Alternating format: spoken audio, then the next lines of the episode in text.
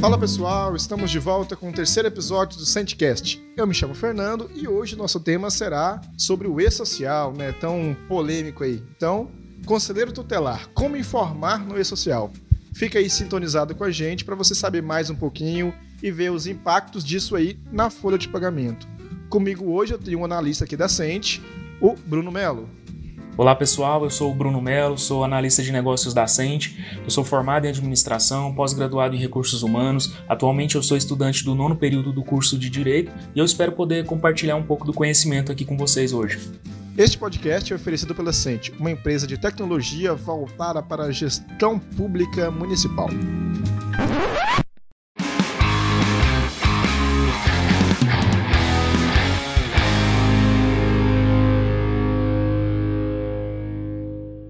Bruno, é, antes da gente começar assim de fato, eu queria que você já introduzisse aí para a gente o tema, explicasse para os nossos ouvintes qual que é a legislação que rege os conselheiros tutelares é, e por que que temos que ficar atento a eles aqui no E-Social. Bom, Fernando, para a gente falar de conselheiro tutelar, a gente primeiro vai entender um pouco sobre o Estatuto da Criança e do Adolescente. O, o Conselho Tutelar ele foi criado pelo Estatuto na Lei 8.069-90. Lá no artigo 133 ele definiu que cada município tem que ter no mínimo um Conselho Tutelar com cinco membros eleito pela população. Então, o conselheiro tutelar, ele, ele, é, ele possui regras próprias. Ele vai ter instrução normativa na Receita Federal que trata de uma forma especial o conselheiro tutelar. Então, é importante entender a legislação, o Estatuto da Criança e do Adolescente, para a gente delinear quais são os pontos que a gente precisa corrigir na folha, o que é que de fato tem que ser informado, o que é que de fato pode, o que é que de fato não pode. E a gente encontra essas informações tanto na Lei 8.069-90, quanto na Instrução Normativa 971 de 2009. Por que disso? Porque o e-social ele não veio para criar novas regras. Né? O e-social, na verdade, ele cobra que as regras já existentes elas sejam seguidas. Simplesmente é isso. Então, se você tem um, um conselheiro tutelar que não está na categoria correta, que não está sendo realizado a contribuição previdenciária da forma correta,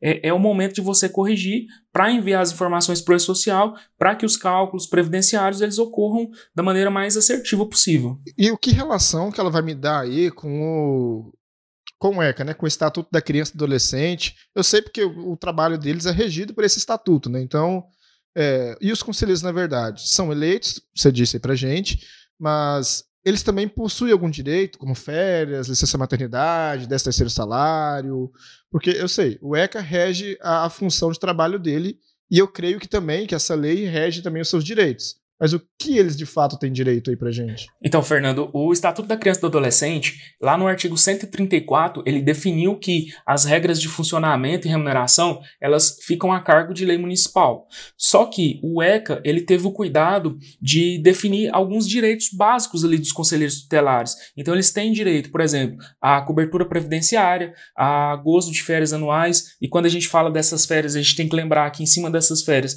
tem o terço constitucional em cima dessa remuneração e eles também possuem esse direito. Eles têm direito à licença maternidade, à licença paternidade e também têm direito ao 13º salário, tá? Que é pago ao final do ano, a famosa gratificação natalina. Então todos esses direitos eles são é, protegidos, né, são criados pelo Estatuto da Criança e do Adolescente e eles devem ser cumpridos pelo município. É, já que você tocou aí na, na, na, cobertura previdenciária, a gente sabe que para ter essa cobertura é necessário que haja uma contribuição, né? E eu acho que a maior mudança nesse sentido vai ser nessa parte, na contribuição previdenciária. Ou seja, é, o desconto da folha de pagamento que justamente pode custear essas despesas. E como que fica a contribuição, então, para o conselheiro tutelar? Olha, esse ponto é extremamente importante, tanto para quem trabalha na Folha, tanto para quem é conselheiro tutelar. Tá? O conselheiro tutelar, de acordo com a Instrução Normativa número 971 de 2009 da Receita Federal, ele é considerado como contribuinte individual. Então, se ele é contribuinte individual, a contribuição dele é em cima de 11%. Esses 11% é fixo. Então ele não entra naquela tabela progressiva que começa em 7,5% e vai até 14%. Dependente da remuneração, é 11% a contribuição previdenciária, limitada, é claro, ao teto, né, ao teto de desconto do INSS. Mas por ser contribuinte individual, então eu não vou aplicar aquela tabelinha do INSS. Eu vou pegar a remuneração e aplicar os 11% em cima da remuneração para chegar na contribuição previdenciária do conselheiro tutelar, que é um contribuinte individual. Então ele é como se fosse um prestador de serviço lá regido pela contabilidade, mesmo sentido. Ou seja, é, eu tenho que descontar 11% sobre a remuneração do, do conselheiro tutelar. Ele é um contribuinte individual, né, como você disse aí.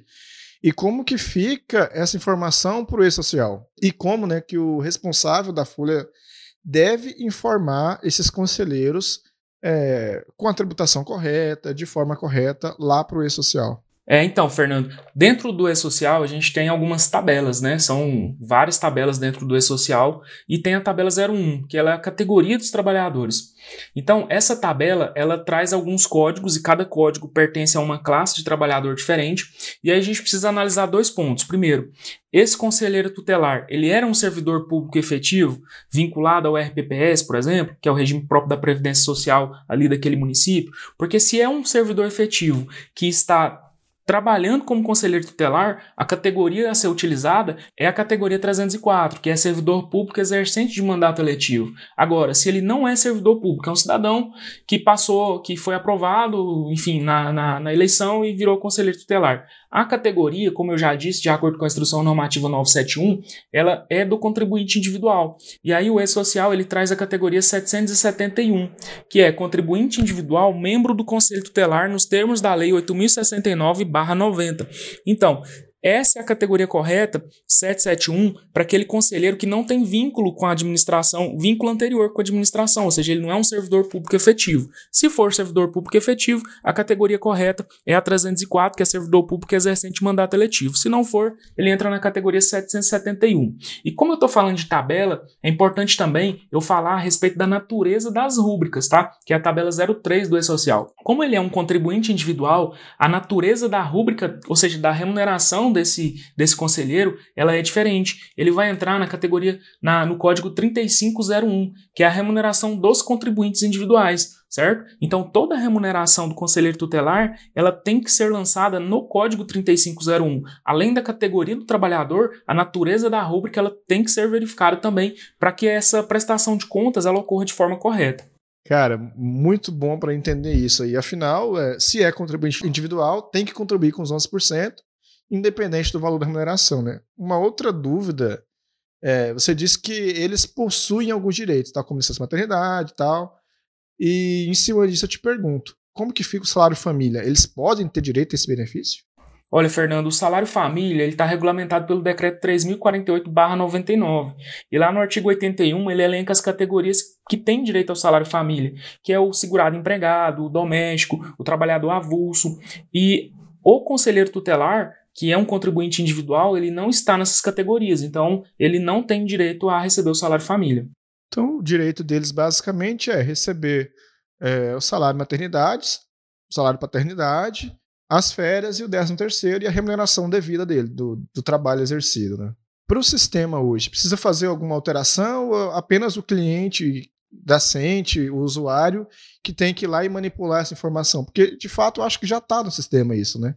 Exatamente. É, o sistema ele já é preparado para trabalhar dessa forma, né? até porque ele foi construído com base nas legislações vigentes. Então, é, não vai ter dificuldade nenhuma a nível de sistema. Acho que é, alguma dúvida ou outra que possa surgir, a gente está preparado também com o nosso suporte para sanar essas dúvidas, mas a nível de sistema, de configuração, enfim, a gente não vai ter problema porque o sistema está 100% apto a atender a, a toda a legislação bom você citar que é embasado na legislação, porque o sistema tem que ter esse mérito, né? tem que ser embasado em cima de alguma coisa que não é na cabeça de alguém. Então a gente tem uma legislação a seguir e o sistema segue ela também. Então eu acredito que é bom esclarecer essas informações, esclarecer esse ponto, e, e com isso a gente consegue ajudar então aos nossos ouvintes, né? tanto aos operadores da folha de pagamento, ou aqueles que não estejam vindo, ou até os próprios membros de conselho tutelar, que está vigente a, a, essas mudanças todas aí, que eu imagino que os nossos clientes não devem estar a par 100% dessa lei e de como que ela funciona.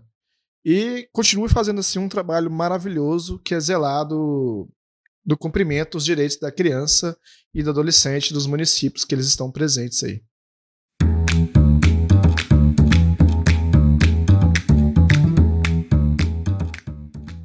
E você quer deixar aí alguma mensagenzinha, suas redes sociais, pra galera estar tá te seguindo? Bom, Fernando, foi um prazer poder participar desse momento aqui com vocês. E quem quiser me seguir aí no Instagram ou no TikTok é bruno.melo.direito. Eu espero que eu tenha conseguido compartilhar o conhecimento da forma mais esclarecedora possível, tanto para quem é usuário da folha de pagamento, tanto para quem é conselheiro tutelar, que faz esse trabalho tão importante aí na nossa sociedade, que é zelar pelo estatuto da criança e do adolescente, né, proteger as nossas crianças, os nossos adolescentes. Então, é, um, fica aqui o meu agradecimento, eu estou à disposição e eu espero é, ter conseguido compartilhar e esclarecer todos os pontos aí com vocês. Pessoal, valeu, hein?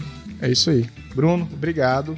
E qualquer outras mudanças aí também que tiverem na folha de pagamento nascente, é, esse canal aqui está aberto aqui para você vir e divulgar isso aí tudo presente. Valeu.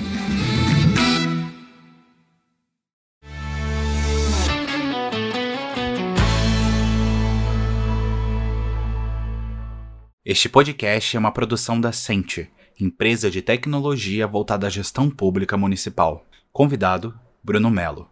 Roteiro e finalização: Fernando Vidal.